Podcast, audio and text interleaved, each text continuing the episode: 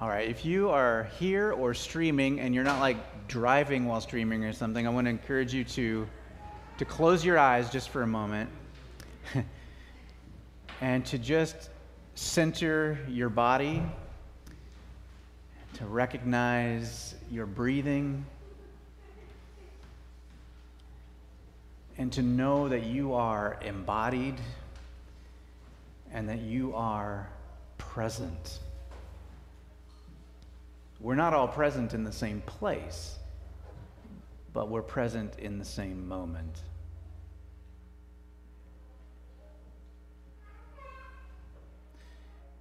For whatever reason you think you're here, in this moment, theologically you are here in this moment because God has drawn you to this moment.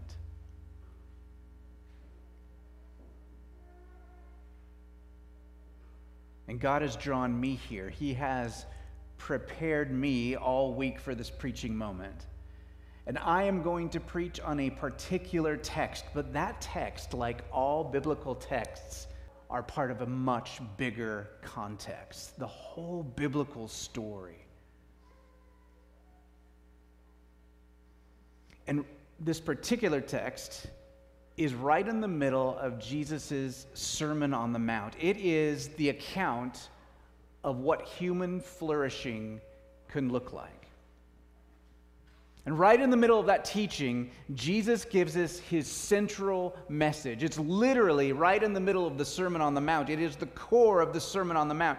And he gives us a way to relate to the Father and to one another. And he shows us how to be rightly related to God and to our neighbor. And the way he does that is by introducing us to a prayer. And it's going to be on the screen. And let's start by praying the prayer together. Our Father, who is in heaven, hallowed be your name. Your kingdom come, your will be done on earth as it is in heaven. Give us this day our daily bread.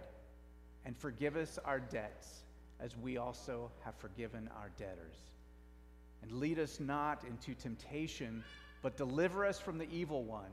For yours is the kingdom, and the power, and the glory, forever and ever. Amen. Now, raise your hand if you've heard that prayer before. Some version of it. Yeah, if, you, if you've heard that prayer before, or if you've been a follower of Jesus for a while, or at least a church goer for a while, that Lord's Prayer that we just prayed, it runs the risk of becoming familiar and therefore meaningless. And for those of you who are new to the Scriptures and new to Jesus and the Lord's Prayer, it probably seems kind of archaic and maybe even irrelevant. Like it's just words that we don't always use. But my hope in preaching through this prayer, like you probably noticed that I'm t- really taking my time, like six sermons for the six lines of this prayer. My hope is to help those of us who are either super familiar with that prayer or new to that prayer to see the Lord's Prayer not as something to understand cognitively or something to master, but as something to pray, as a foundation for our own prayer lives. And each week, I'm going to be focusing on a different stanza, a different phrase from the prayer, and I'm going to teach a little bit just to help us understand what Jesus is trying to say, but my whole purpose in doing this series is to help us be more equipped to engage in prayer. That's what I'm about. So to help us uh, engage in the prayer, you're going to see a couple pieces of colored paper in your bulletin, and if you didn't grab one, you can go in the back. They're on the table back there. There's bulletins in there. There's colored pieces of paper. And at the end of each sermon, I'm going to give us an opportunity to write our own prayers on the foundation of the Lord's Prayer that we're learning about that day. So Martin Luther used this metaphor of a garland. So I've got a garland hanging up right here. And he said that each phrase of the Lord's Prayer is like a garland from which you can hang your own prayers. So, for example, the last time we got together and talked about the Lord's Prayer, we focused on the stanza, Your kingdom come on earth as it is in heaven. And we learned all about what that phrase meant, and then we built our own prayer. So I'm going to read a few of your prayers that you submitted into that jar a couple weeks ago. Your kingdom come on earth as it is in heaven. One of you wrote, help me to desire your rule, to lay down my attempts at control. I want to want what you want, to be transformed and to be willing to change and to leave the known and the false comforts and idolatry to myself. Or here's another one. God, give me strength to see others I work with as you see them. Give me patience, humility, and guidance in my teaching and relationships. Or a third example, God, help my heart to want your kingdom to come. So you see how that works? Jesus gives us a phrase, your kingdom come, and then from that, I can say, what does that look like in my life? Maybe I need help even just wanting Jesus' kingdom to come, because we have all kind of got our own kingdom things going in our lives, if we're honest. We have our own agendas, and sometimes that means laying down our agendas to follow Jesus. And so at the end of, of this message, you'll have an opportunity to jot down one of your prayers, and we'll add it to the garland. And the idea is, by the end of this sermon series, we are going to have a massive prayer written by Lettered Streets Covenant Church based on each phrase of the Lord's Prayer. And I'll type that out for you. Actually, Elizabeth will, and we'll get that to you. And I think that'll be a really cool thing for our church community. Folks at home, of course, you can uh, submit your prayers to info at lettered streets c c dot com, which I know is on your screen. You don't need to remember that. All right, so let's set the stage for this next phrase of the prayer. Um, I'll remind you that the whole thing, the whole Lord's Prayer, begins with the incredible grace and intimacy that Jesus invites us to pray to his Father using the words, our Father. He's like, hey, I want to get you in on this relationship I have going. You can now call the Father your Father. And he says, this is how you should pray. Our Father, the one in the heavens. We are invited to address the God of the universe as our intimate Father. And in that phrase, we're reminded that he is the one in the heavens, which means that he is, on the one hand, completely other than we are. Holy, set apart, he's other. And the heavens in the ancient world didn't mean like you were far away or in another place, but extremely near, but just in another dimension, close at hand. So God is, at the one hand, as a Father, he's other than we are, and he's close to us. It's intimacy. And then we prayed that the Father would make his name, that means his character, his glory, his worth, he would make himself known to the world as he really is, not just how, how we invent him to be in our messed up theologies and our messed up interpretations of the Bible. It's how he really is. And of course, we pray that because we're incapable of doing that perfectly on our own.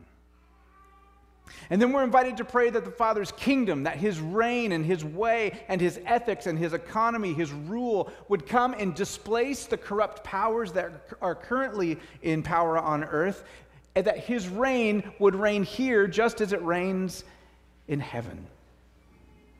And that's amazing. That's just two stanzas in of six. And we are right now going to dive into the third one. Father, your will be done on earth as it is in heaven. Now, before we can pray this prayer well, we're going to need to hear what it means. So what does God's will mean? First, the obvious is that every single phrase in the prayer is underneath this umbrella, this loving umbrella of Father. So when we pray the Lord's Prayer, we're not addressing the universe or some nameless God. We're not calling out to the void, and we're not just talking to ourselves. We are not on our knees before a merciless dictator who we hope will just make an exception this one time for us because normally he's bad. No, Jesus has invited us into the intimacy he shares with the Father, and we're praying God as our Father. So as we separate the six petitions of prayer in order to focus on them, I'll just remind us that we're addressing the Father in every one. The Father who creates and sustains and loves and forgives and judges evil and brings justice. The Father who invites us to come to him. And so grammatically, we could say, Father, hallowed be your name. Father, your kingdom come. Father, your will be done. Father, give us this day our daily bread. Father, forgive us. Father, deliver us from the evil one. Father, your will be done right here on earth as it is in heaven. And what is, what is the will of the Father that we're praying for? Well, if we just look at the definition of the word will, it comes from this word thelema in the Greek sentence. Thelema, you want to say that? Thelema? Thelema, that's the word for will used in this sentence. And it means, among other, among other things, one of the nuances is God's good pleasure, God's deep desire. Father, may your good pleasure be done on earth as it is in heaven. Father, may your deep desire be done on earth as it is in heaven. So what that tells me is whatever else the Father's will is, it is good. That when we pray this prayer, we are praying for something good. Father, may your good pleasure be done. We're praying that the Father's deep desire be done on earth as it is in heaven. But I don't know about you, but just saying that and praying that, Father, may your deep desire be done on earth as it is in heaven, it feels really fuzzy to me. Like, do I just fill in the blank with whatever I think your good pleasure ought to be? Or whatever I think your deep desire ought to be? Because I've got ideas, but I'm not quite sure if they're yours or not.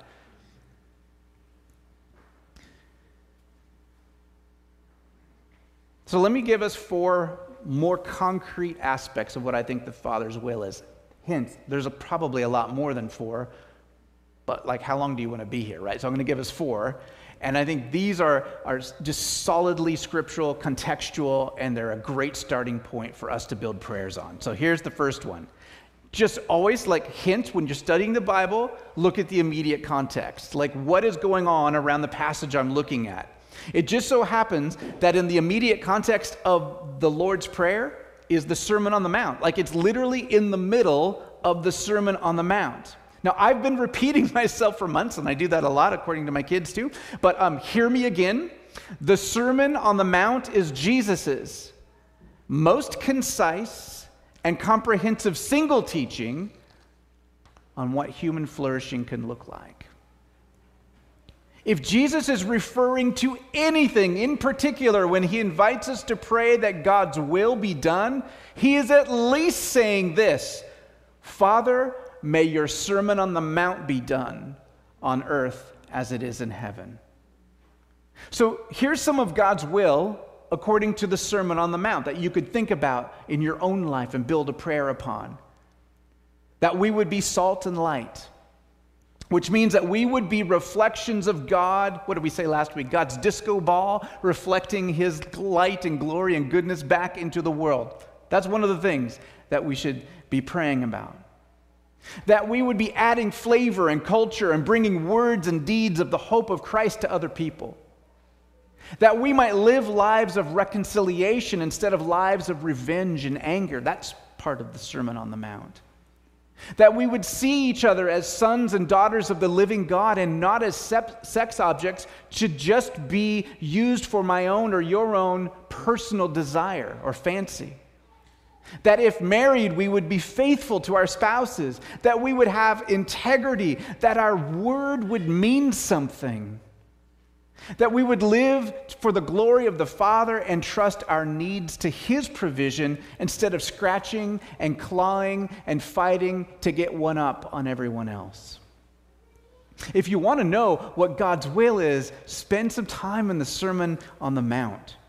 Pray for the ability to live it, because that's the only way you and I are going to be able to live it, is with God's help.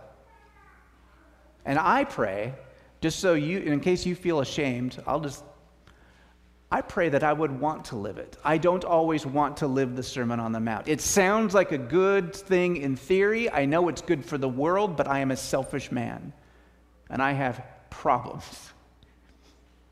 Does that help you relate at all? Okay, so I pray that I would want to want the Sermon on the Mount to take root in my heart. You know what I'm talking about?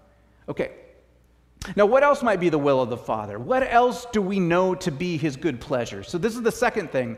Uh, one, once again, I'm going to point us to our origins. If I'm a broken record about a lot of things, I hope it's about the love of Jesus and the Gospels and prayer, and it's always going to be Genesis, isn't it? Chris is always going back to Genesis. Um, if you want to get an idea of what God is about, just look at his own initiative when he's not responding to any crisis or evil or corruption. That's a good way to know what a person is about. When they just have free time and everything's going well, like, what is their life about? Well, our God happens to be the kind of God who creates stuff. In the beginning, God creates. And he not only creates life and just says, I'm going to just make something and, like, you guys go for it. But he creates life, and then he creates, or maybe in reverse order, he creates the foundations to sustain life, to see that life flourish. He creates the earth and the oceans and the moon for tides and the sun for energy and the possibility of geographic isolation for genetic variation. Amen? Right? And he designs a sphere on its axis like our globe, and it's spinning just so to pave the way for seasons and variation in climate and prevailing currents in the jet stream. He's so smart. And his aim as creator, um, this amazing creator, he's in the midst of this creation, he sets aside these weird animals, these Homo sapiens, to have a special role, to bear his image in creation. And that means that, I mean, that means a lot of things, actually, and we'll do, we've done a whole series on what it means to bear God's image. But at least it means that we're designed to design, to work with the raw materials of God's creation and to create beauty and order and sustainability. When we do God's will, we work for the glory of God and the good of others in all kinds of ways, like engineering and technology and medicine and construction and conservation and forestry and firefighting and, and ethics and politics and law and parenting and art and hospitality, gardening, cooking, leading, following, participating, encouraging, teaching and learning, sporting and coaching and competing and collaborating. And I was getting really excited, so I better just stop, but like, all kinds of, you guys, Father, will your will be done in human vocation in my life station? Father, may your will be done when the relationship at the center of the universe, that is God, is reflected in my relationship to you and to others and to my work. Amen. What I am trying to say is that from the very beginning, the Father's will can be done, is intended to be done in the most ordinary, everyday essence of what it means to be human. That's incredibly freeing. What part of your ordinary, everyday life might you baptize into seeing that as part of God's will? You don't have to leave your life and become, like, do stuff in a church building to make it holy. I mean, that's such good news. Third, if we want to know what it means to pray that the Father's will be done, we can look to the life of Jesus, right? God in the flesh. In Jesus, we see how humans are re- to relate to the Father, what it looks like to actually do his will. Jesus was in an intimate relationship with the Father, and so to do the Father's will is to be a person of prayer and dependence on God. Jesus lived the will of the Father, so to do the Father's will is to speak the truth in love, even when it's unpopular, to work for the healing of others when it's inconvenient, to have compassion on those on the margins of society, even when it doesn't promote your own social advancement. Those are the things that Jesus did, and that is the will of the Father in action. But if there's one word I think that epitomizes Jesus' example of doing the Father's will, it's this: it's obedience.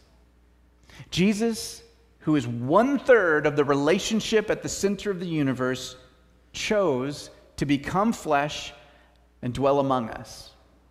He emptied himself and became one of us. And he became obedient to the Father, even to the point of death on a cross. Obedience. Obedience. God's will being done means that where my will is in conflict with God's will, I will obey. God's will being done means that when my will is in conflict with God's will, I will obey. God's will might lead us to short-term suffering or even death, but it will always lead to long-term life and glory. And there, there's a mystery in that statement. There's a mystery in how we see that play out in Scripture. Um, but let's consider one special example. The Gospels describe Jesus as the Lamb who came to take away the sin of the world. Jesus came and was obedient and would die on behalf of us so that we might live. And make no mistake, Jesus wants to save us. He came to save us. He wants to please the Father, but he does not want to be crucified. He does not want to be humiliated and tortured. He does not want to feel the sin, the crushing weight of our sin on his shoulders. He, who would want that? And in the Garden of Gethsemane, Jesus prays to the Father that if there's any other way, to let this, this path of crucifixion and condemnation pass by. And then he says, after asking for that, he says, "But not my will, but your will be done." Jesus trusted in God's will, even though it presented him with suffering. And the mystery of this event is that through this suffering and death, the Father produced eternal life and peace. Now, here's the good news of this. Jesus' suffering was a one-time event. Jesus submitted to the Father, and two things happened. First, he was raised and vindicated. That means he was shown to be right all along. Jesus is now the most exalted being in the universe. He is glorified and reigns and is worthy of all worship for all time. That's a pretty good outcome. Second, we are now set free from sin and death when we trust in him, when we repent, when we follow him. And we now look to glory and trust that despite what happens to us in this life, we will be partakers in his life for eternity. That, that's fantastic. And this leads us to the fourth aspect of the Father's will. It is made known to us directly from the passage that David read just a few minutes ago, John six. "For I have come down from heaven not to do my own will," these are the words of Jesus, "but to do the will of him who sent me." Okay, you're listening. Here's what Jesus says. "This is the will of him who sent me, that of all he has given me, I lose nothing, but raise it up on the last day. For this is the will of my Father, that everyone who beholds the Son and trusts in him will have eternal life, and I myself will raise them up on the last day." That's the will of the Father. God's will is for us to know Jesus, for the world to know Jesus, to know him and to trust him and to follow him and to be secure as his sons and daughters and children of the Father in and through Jesus. That's the will of God. I love that that's the will of God for you and me and every person that we've ever met, to be known as sons and daughters of God and secure in Christ. That's awesome. Like, God's God. He can do whatever he wants. He could will, like, I don't know, that we tend his garden and take out his trash or whatever. I don't know what God needs, but, like, his will is for our salvation and the salvation of every person we'll ever meet. That's fantastic. It doesn't have to be that way. Like, remember, if you've been at this a long time following God or reading the Bible or hearing sermons, like, newsflash, God doesn't have to be that good, because he's God. He can be however he wants. I'm thankful for that. His will is for us to know Jesus, for the world to know Jesus. The Father's will is for us to be baptized and filled with His Holy Spirit and to partake in the, the communion, uh, uh, the community of the church, and to live as people in the midst of our neighborhoods and our communities and our cultures, reflecting His goodness and glory in the places where we are. So when we pray, Father, your will be done, we are praying that we and the world would come to know and to trust Jesus. So let me just recap real quick those four aspects of the Father's will. When we pray, Father, your will be done on earth as it is in heaven, we're praying nothing less than, may your Sermon on the Mount be done in the world as it is in heaven. May I and other humans live in obedience to G- that Jesus showed the Father on earth as it is in heaven. May I and other humans know and love and trust Jesus.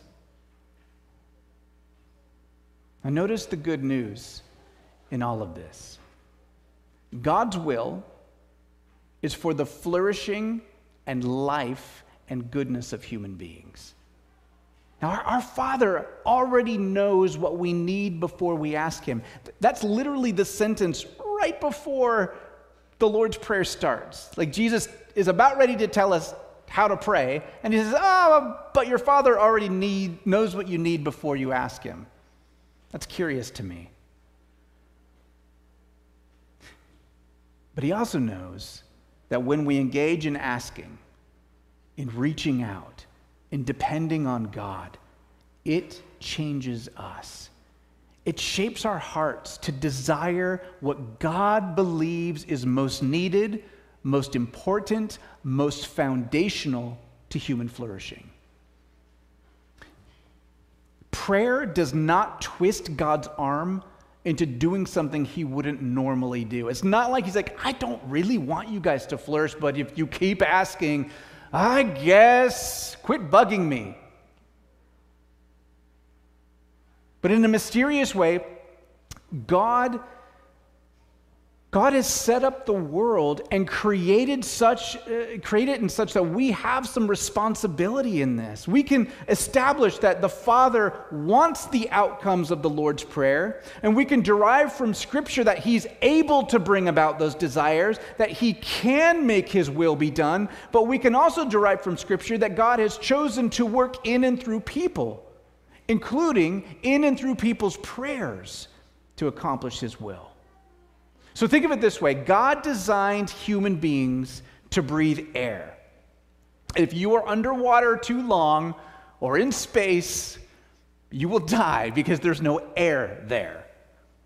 Can God create beings to live underwater? Well, of course, like there's fish, right? And all kinds of things that can breathe underwater. They have gills and all these different cool adaptations. And can God create beings that don't need a lot of oxygen? Yeah, there's some really cool bacteria that thrive in low oxygen environments. But humans are made to breathe air. Can God do things without you and me praying about them? Of course. He probably does stuff all the time that you and I will never know about, sustaining all of these things, doing all kinds of things without my prayers and your prayers. But just as humans are made to breathe air, so we are made to change the world and our hearts through prayer, to relate to God, the relationship at the center of the universe, through prayer. For a follower of Jesus, prayer isn't like an extra thing that super spiritual people do. It is the first language of a disciple of Jesus. What a mystery that God's will might not be more fully realized unless we pray. What an invitation to pray, knowing that it actually makes a difference. That's, that's encouraging to me, because I often wonder. Now, I, I mentioned the colored papers in your bulletin and the email address that's going to be on the screen. Um, instead of me closing us in prayer right now, let's take the next couple of minutes to write our own contributions to the Lord's Prayer based on the phrase, Father, your will be done on earth as it is in heaven. Maybe it's about your own heart bending towards God, God's will. Or maybe it's a prayer that your friends and neighbors and family might come to know Jesus. Maybe it's for human flourishing in the world. But whatever it is, join your voice to the chorus of prayer. And in a few moments when we partake in communion, we can drop those prayers off in the jar at the table.